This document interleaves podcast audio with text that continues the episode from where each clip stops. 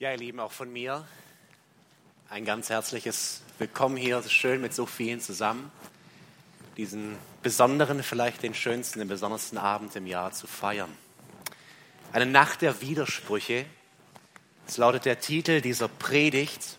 Und ich habe was ganz Einfaches vor mit uns. Ich will mit uns gemeinsam durch diese 20 Verse aus dem Lukasevangelium gehen und versuchen das, was die, die Kinder uns gerade auch vorgespielt haben, gesungen haben, einfach zu erklären und Gottes Wort selber für sich sprechen zu lassen. Ich weiß nicht, wie, wie Sie, wie du, in der Regel duzen wir uns hier, aber viele sind hier auch, die ich gar nicht kenne, äh, deswegen bleibe ich auch mal beim Sie. Wie jeder, der hier sitzt, zu dieser Geschichte steht. Wir kennen sie alle. Es ist höchstwahrscheinlich sogar die bekannteste Geschichte in der gesamten Welt. Oder fällt irgendjemandem hier ein Märchen, eine Geschichte ein, die mehr Menschen kennen? Jeder kennt die Geschichte. Wir können bis nach China, ins atheistische China gehen, finden dort hell erleuchtete Straßen überall, Weihnachtsbäume. Viele dort wissen tatsächlich wahrscheinlich wirklich nicht, warum alles leuchtet und, und blinkt. Aber im Kern die, die, die wichtigste Frage für jeden von uns hier ist, ist diese Geschichte wahr? Stimmt sie? Ist sie historisch akkurat? Können wir dem glauben? Oder ist sie eines der vielen, vielen weiteren Mythen und Märchen, die, von denen es unzählige gibt? Und die Frage ist wichtig, weil wenn das stimmt, wenn das wahr ist, was die Bibel sagt, dann ändert es alles, wirklich alles. Das Interessante ist, der Text der Weihnachtsgeschichte in Lukas 2 ab Vers 1 beginnt schon mit den Worten, es geschah aber in jenen Tagen. Es beginnt nicht mit den Worten, es war einmal ein, wie wir verschiedene Märchen kennen, sondern es geschah aber in jenen Tagen. Und so schreibt Lukas generell sein ganzes Evangelium. Lukas ist Grieche, er ist kein Jude, er ist Arzt, er ist für die damaligen Verhältnisse hochtrainiert, ähm, er, ist, er ist Mediziner und er beschreibt selber in den ersten Versen vom Lukas-Evangelium, wie er verschiedenste Quellen zusammengetragen hat, denn er selber war kein Augenzeuge, um grob in den Jahren 60, 65 nach Christus einen historisch akkuraten Bericht zu schreiben über diesen Mann, der die damalige Welt so aufgewühlt hat, wie es kein Kaiser, kein Imperator oder sonst noch irgendjemand jemals geschafft hätte. Es geschah aber in jenen Tagen heißt, es ist keine Märchengeschichte. Es ist kein Mythos. Es ist nicht irgendein Ausflug in die griechische Götterwelt mit sonst noch welchen Ammenmärchen, sondern die Geschichte, die ich jetzt erzähle, sagt Lukas, ist eine Geschichte, die in Raum und Zeit gefunden hat. Und ich nehme euch mit in diese Zeit. Und wir werden sehen, dass diese, diese Nacht, von der wir eben gehört haben, eine Nacht der Widersprüche ist. Es ist eine Nacht der Widersprüche, weil das, was wir hier lesen von diesem Kind, das in unsere Welt gekommen ist, will nicht passen.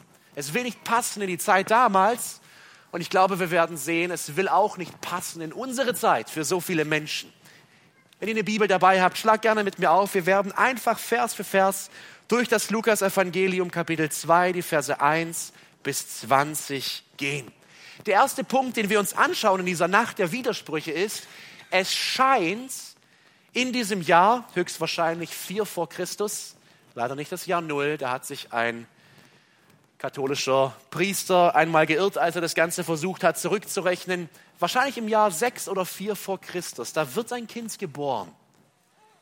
Aber es scheint in der völlig falschen Zeit zu sein. Denn was sagt unser Text? Es geschah aber in jenen Tagen, dass eine Verordnung vom Kaiser Augustus, Augustus ausging.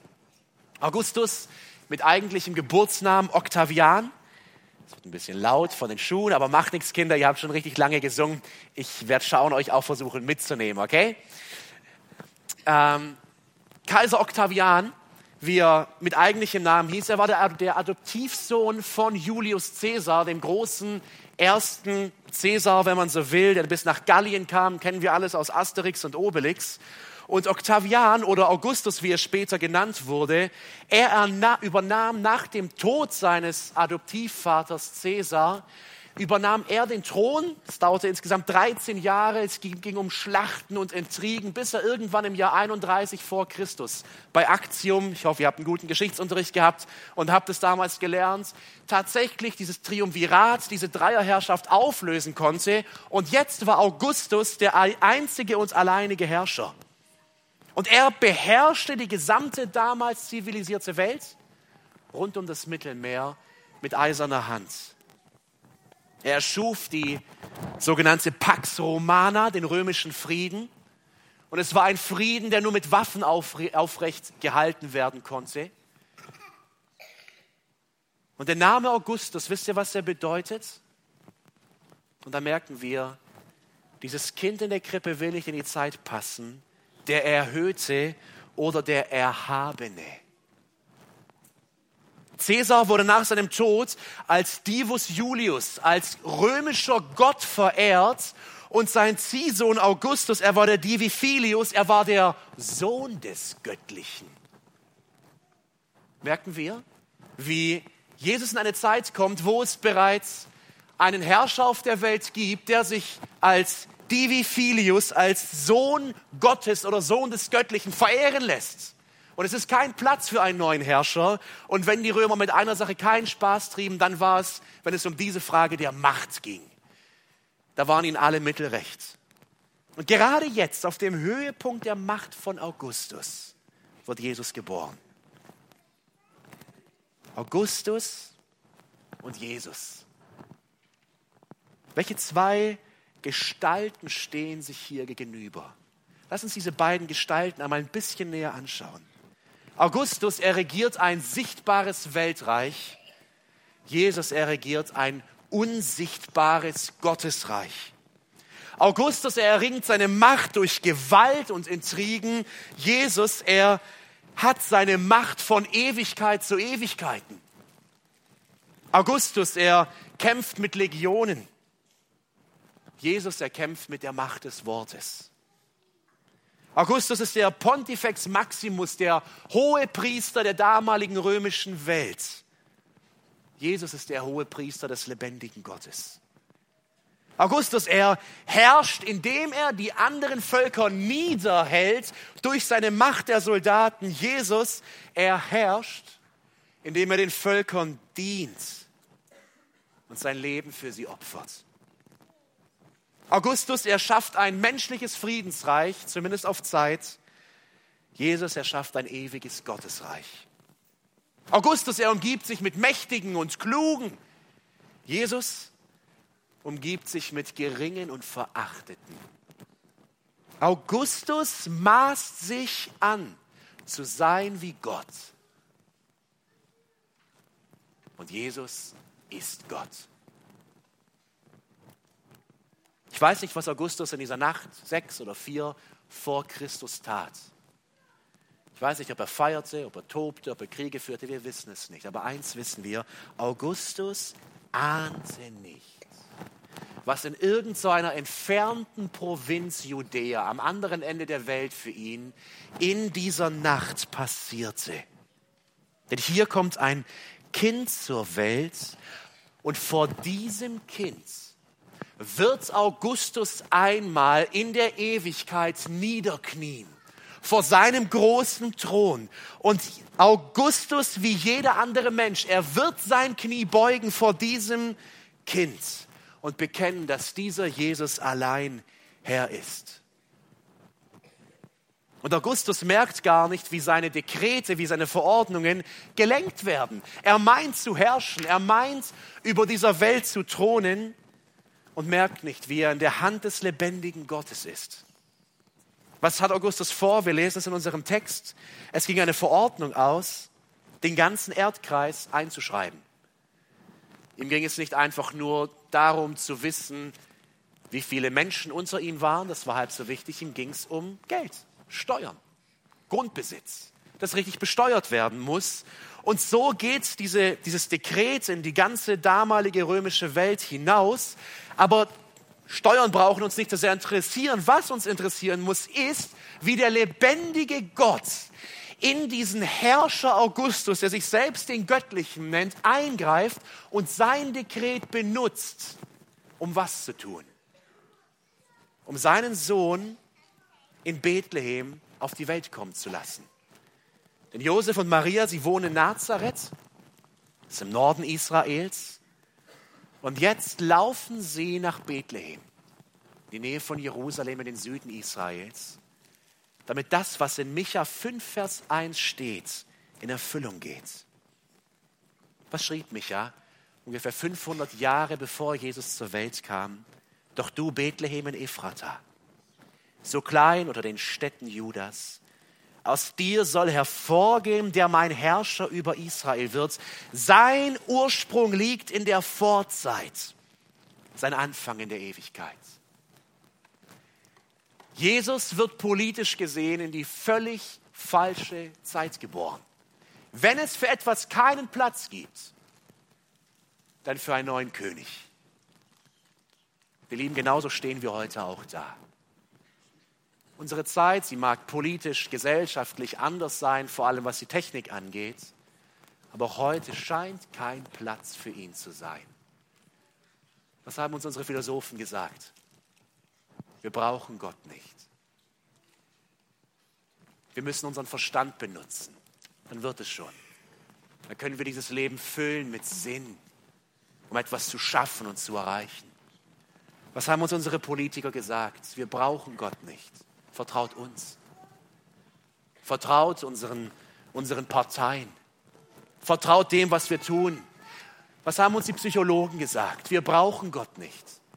Wir schauen in deine Vergangenheit deines Lebens und dann finden wir schon die Dinge, die nicht stimmen und wir reden darüber und dann wird es schon wieder. Wir scheinen Gott nicht zu brauchen an der Oberfläche und wenn man nur ein bisschen gräbt, ein paar Minuten mit jemandem spricht, sehen wir, dass unsere Zeit auf die großen Fragen des Lebens keine einzige Antwort hat. Nichts. Woher? Wir wissen es nicht. Warum? Gib dir selbst eine Antwort. Wohin? Keine Ahnung. Wie an der Oberfläche scheint es so zu sein, als wäre das die falsche Zeit, als würden wir keinen Retter brauchen.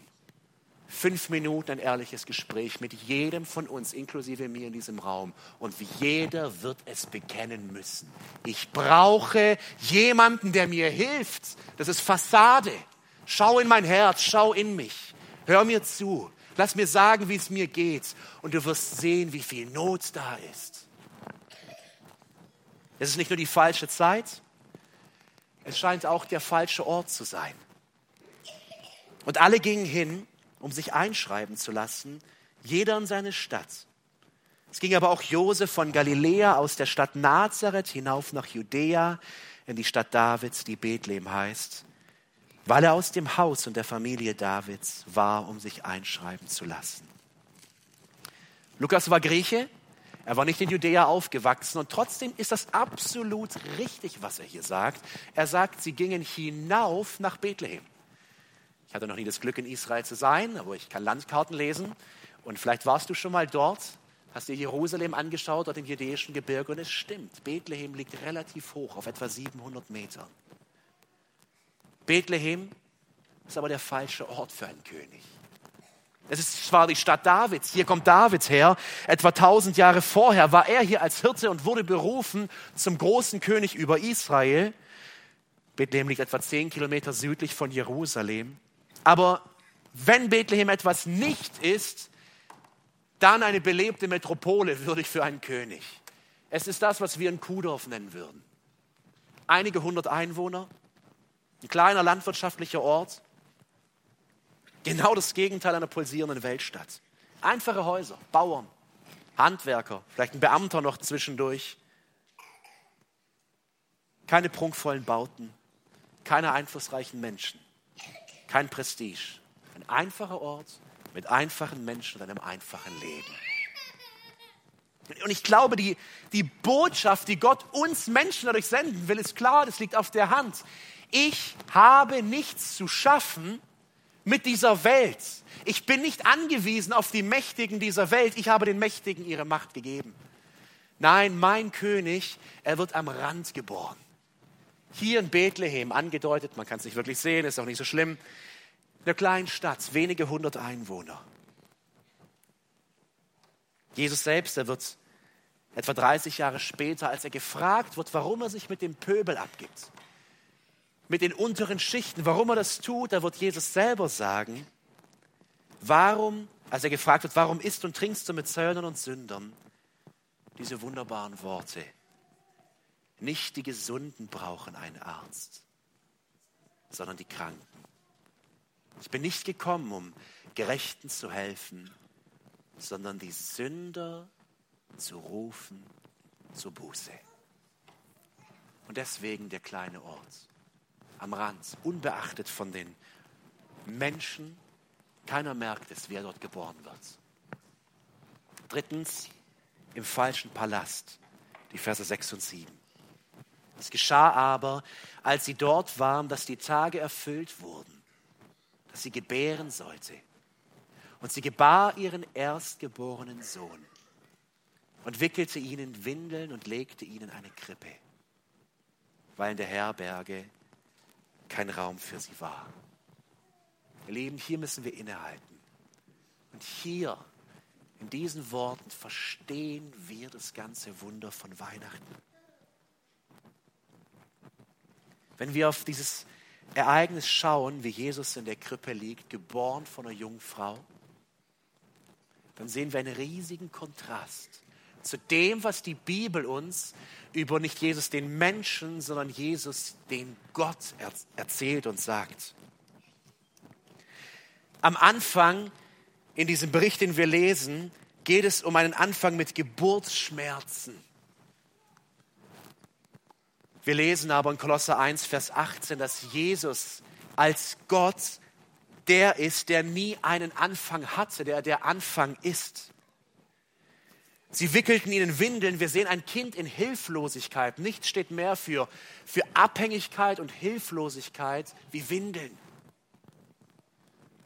Wenn wir zum Beispiel in Offenbarung Kapitel 1 schauen, wo Johannes uns aber erzählt, wie er diesen Jesus, der dieses Kind wurde, auf seinem Thron sitzen sieht und ihn beschreibt, wie er in seinem Thronsaal sitzt und seine Stimme ausgeht, sagt Johannes, ich fiel nieder wie tot, als ich ihn sah in dieser Vision. Das ist der eigentliche Jesus und der, der Kontrast, er könnte nicht größer sein. Und sie legten ihn in eine, in eine Krippe. Sein erster Thron ist ein Fressnapf, wo Ochsen, Esel, Schafe, wir wissen es nicht so genau, zuvor noch draus gegessen hatten. Jesaja 6 zum Beispiel zeigt uns aber den Thron der Herrlichkeit, der so mächtig und gewaltig ist, dass die Erde bebt, wenn er spricht. Und wir sehen und lesen, dass er nicht einmal in der Herberge Raum hatte. Vor einigen Jahren, 2005 oder 2006, da schrieb eine christliche Musikgruppe, eine Band, Casting Crowns, folgendes Lied. Das heißt While You Were Sleeping. Ich lese die deutsche Übersetzung. O kleine Stadt Bethlehem. Es scheint eine weitere stille Nacht zu sein über deinem tiefen und traumlosen Schlaf. Erhält ein riesiger Stern den Himmel und während du in der Dunkelheit liegst, leuchtet ein ewiges Licht. Denn der König hat seinen Thron verlassen und schläft heute Nacht in einer Krippe. O Bethlehem, was hast du verpasst, während du geschlafen hast? Denn Gott wurde Mensch und trat heute in deine Welt ein. O Bethlehem, du wirst in die Geschichte eingehen als die Stadt, die keinen Platz hat für ihren König, während du geschlafen hast. Ich weiß nicht, wie es dir, wie es Ihnen geht, hier zu sitzen, diesen Text zu hören, mit dieser Geschichte konfrontiert zu werden. Die Frage steht im Raum, wie es in diesem Lied heißt. Wirst du in die Geschichte eingehen als Stadt, als Mensch, der all diese Dinge verschläft, der sie nicht wahrhaben will, der sie nicht glaubt, sondern meint, in sich selbst und auf sich selbst gestützt Rettung zu finden? Im vierten Punkt sehen wir, dass er nicht nur zur falschen Zeit auf die Welt kommt, nicht nur am falschen Ort in Bethlehem, nicht nur im falschen Palast in dem Stall, sondern auch, dass er gleich zu Beginn aus menschlicher Sicht die völlig falschen Anhänger hat. Ernsthaft, die unpassendste Gruppe, die man als Gefolgschaft, als König haben könnte, wären Hirten gewesen. Mit Abstand die unpassendsten. Die ersten Zeugen der königlichen Geburt sind eine absolut verachtete Minderheit. Hirten galten als nicht vertrauenswürdig. Ihre Stimme wurde nicht mal gezählt vor einem Gericht als Zeuge. Sie lebten Tage, Wochen, Monate auf dem Feld. Ich nehme an, dass die hygienischen Gegebenheiten dementsprechend waren. Die Waschmöglichkeiten waren nicht gerade hervorragend. Raue Gesellen, gewohnt draußen zu sein mit Sicherheit nicht gerade das gepflegteste Mundwerk hatten, sondern einfach raue Naturmenschen, die da eben zusammensaßen. Und zu ihnen lesen wir in Vers 8, ein Engel des Herrn trat zu ihnen und die Herrlichkeit des Herrn umleuchtete sie. Und da müssen wir innehalten. Die Herrlichkeit des Herrn ist ein Begriff, der uns immer wieder im Alten Testament begegnet. Dort erscheint es uns immer wieder auch mit diesem Wort Shechina. Und es meint, dieses Shechina meint die Gegenwart, die sichtbare Gegenwart des lebendigen Gottes. 600 Jahre bevor Jesus auf die Welt kommt, lesen wir zum letzten Mal von dieser Herrlichkeit, von dieser Shechina. Und das ist im Propheten Hesekiel. Und was wir dort darüber lesen, ist nicht ermutigend. Denn Hesekiel sagt, in Hesekiel die Kapitel 8 bis 11 ist ein langer Text, wie die Herrlichkeit Gottes, diese Shechina, aus dem Tempel herausgenommen wird als Zeichen des Gerichts, weil das Volk Gottes über Jahrhunderte gegen ihn angerannt ist, in ihren Sünden gelebt hat, anderen Göttern nachgelaufen ist, nimmt Gott seine Herrlichkeit weg. Und 500 Jahre lesen wir zumindest von keiner Begebenheit, wo die Shechina, die Herrlichkeit Gottes wieder erscheint. Bis zu diesem Moment. Aber nicht vor Königen, nicht vor Professoren, sondern von Hirten auf dem Feld wird es gesehen. Was ist ihre Reaktion? Übrigens immer in der gesamten Bibel dieselbe Reaktion, wenn die Herrlichkeit Gottes erscheint. Vers 9. Und sie fürchteten sich mit großer Furcht. Lukas berichtet uns von mehreren Ereignissen, wo ein Engel den Menschen erscheint, Maria, Zacharias und vielen weiteren. Wisst ihr, was immer der erste Satz des Engels ist? Fürchte dich nicht. Warum?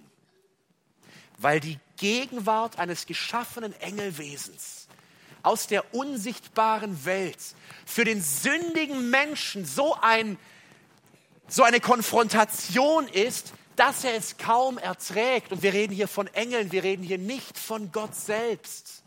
Und das Erste, was jeder Engel sagen muss, ist, fürchte dich nicht, hab keine Angst. Und warum hat der Mensch Angst?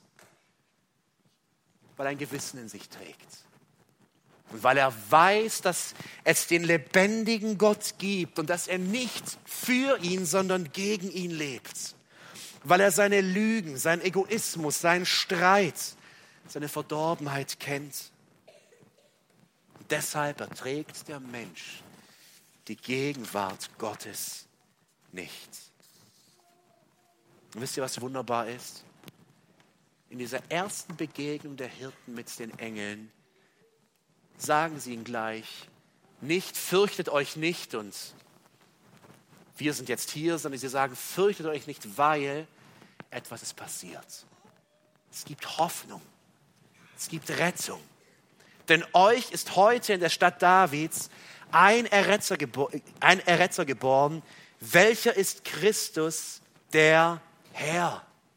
Ihr Lieben, ich weiß nicht, wie es den Hirten da gerade ging. Vielleicht saßen sie gerade an ihrem kleinen Kohlenfeuer, haben sich dreckige Dinge erzählt haben sich gegenseitig beschimpft. Es waren nicht die besten Menschen. Und sie begegnen der Herrlichkeit Gottes und sie sinken nieder in Furcht und Angst. Aber die Engel sagen, habt keine Angst. Warum?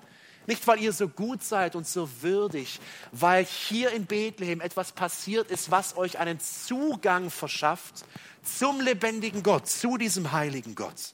Und das ist das Evangelium. Trotz dem Schmutz unserer Seelen, trotz meinem Versagen und trotz meiner Unwürdigkeit.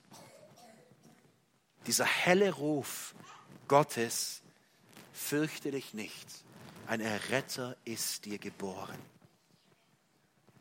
Und dann, und diesen Moment, ich, ich kann es mir kaum vorstellen, wie es gewesen sein muss für die Hirten, dann durchbricht die ganze Macht und Herrlichkeit Gottes diese schlafende Welt rund um Bethlehem und wir lesen wie ein himmlisches es hundert oder tausend oder eine Million war, wir wissen es nicht, erscheinen und sie beten Gott an.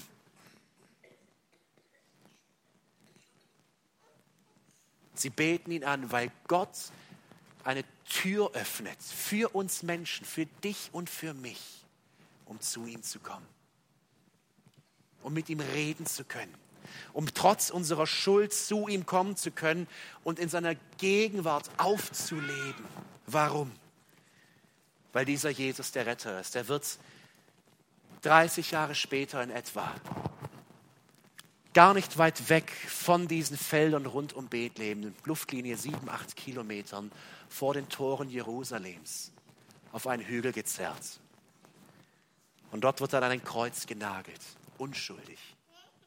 Und obwohl er die Macht hätte, mit einem Wort Legionen von Engeln zu sich zu rufen, erleidet er es wie ein Lamm, sagt uns Jesaja. Und während ihn diese Nägel durchbohren, steht der Zorn des lebendigen Gottes, der uns Menschen gilt, weil wir in Sünde leben, auf ihm. Und er lässt sein Leben für die Sünden der Menschen, um so einen Zugang zu schaffen zu Gott. Und wer daran glaubt, wird leben. Unser Text schließt mit, nachdem wir vier falsche Orte und Zeiten und einen falschen Palast und die scheinbar falschen Anhänger gesehen haben, mit einer richtigen Reaktion. So rau die Hirten gewesen sein müssen, so viel Sündendreck sie in sich trugen. Wisst ihr, was sie tun? Die einzig richtige Sache. Sie glauben. Sie glauben. Sie glauben den Worten und sie gehen tatsächlich, das heißt, und sie suchten ihn. Sie haben ja zwei Indizien. Er ist in Windeln gewickelt und er liegt in einer, in einer Krippe. Krippe, sehr ungewöhnlich für ein Kind. Windeln würden wir sagen, ist doch klar. Jedes Kind ist in Windeln gewickelt. Wisst ihr, welches Wort hier eigentlich steht?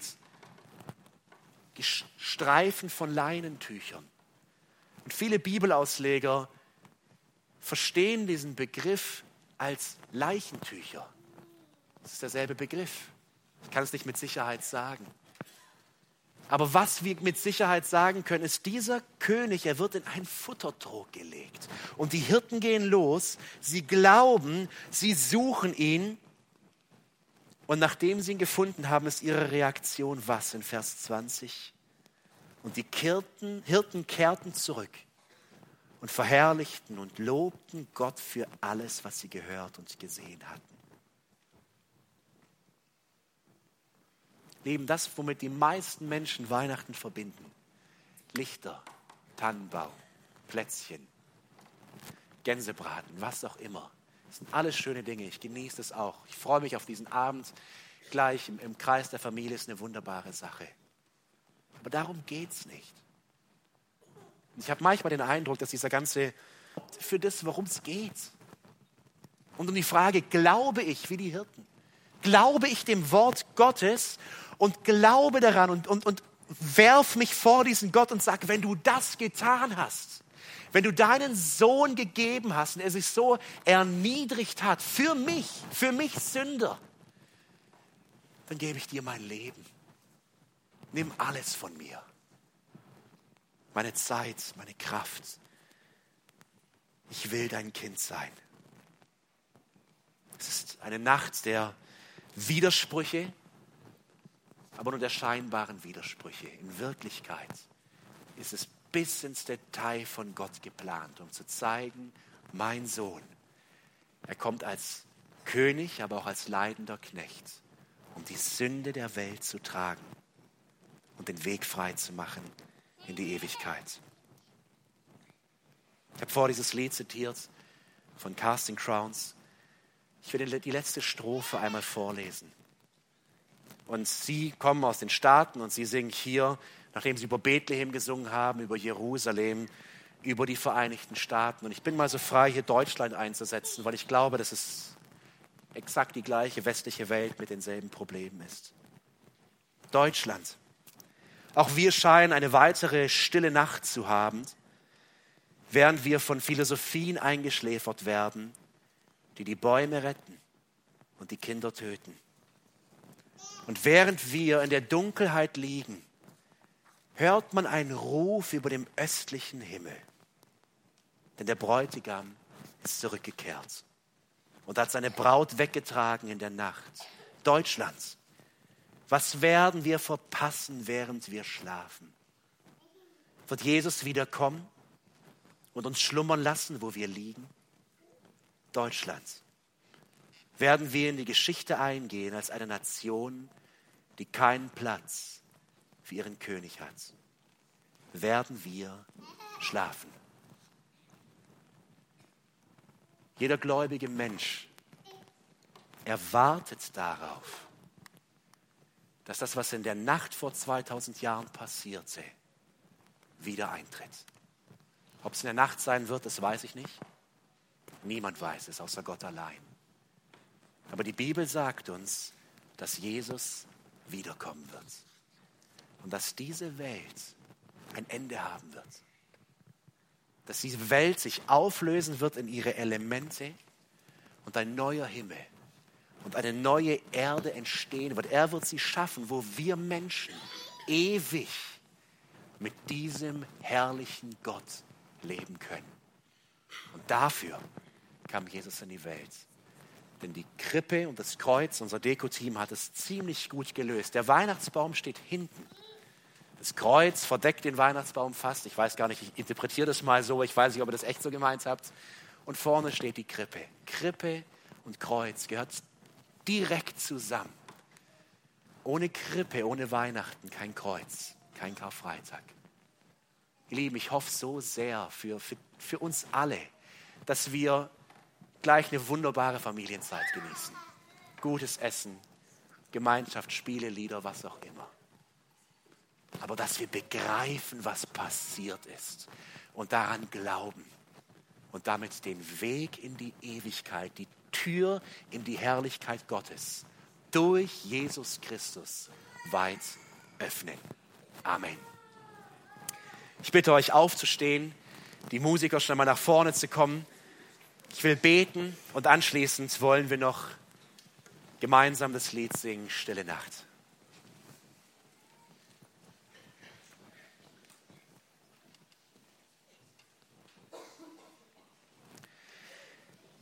Allmächtiger Gott, wir stehen vor dir. Und auf so wenige Fragen des Lebens haben wir Antworten. Du kennst unser Inneres, unsere Sehnsüchte, bei vielen vielleicht auch die Verzweiflung, die Ängste, die ganze Not dieses Lebens. Und wir danken dir und wir beten dich an, dass du in diese Schöpfung gekommen bist, dich gedemütigt hast, um uns Rettung zu bringen. Herr, wir, wir brauchen dich. Und ich bete, dass jeder hier, der heute Abend hier ist, dieses Kind anschauen kann und glauben kann, dass dadurch Rettung gekommen ist für uns, um Zugang zu haben zu dir. Wirke du und wir beten dich an. Amen.